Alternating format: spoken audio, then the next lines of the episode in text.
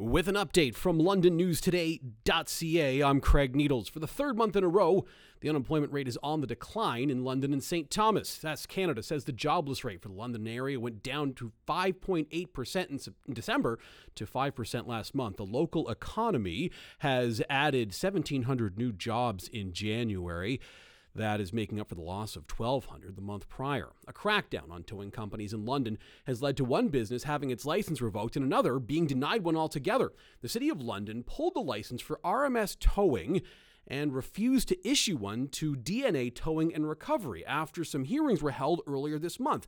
These were requested after bylaw officers conducted tow truck business license enforcement blitzes back in November. 92 bylaw tickets were issued during that blitz. That crackdown came the very same month that towing business had vehicles damaged due to suspicious fire. There's also gunshots fired from one tow truck at the driver of a rival company.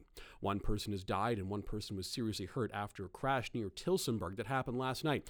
Emergency crews were called about the single vehicle collision at about 10:15.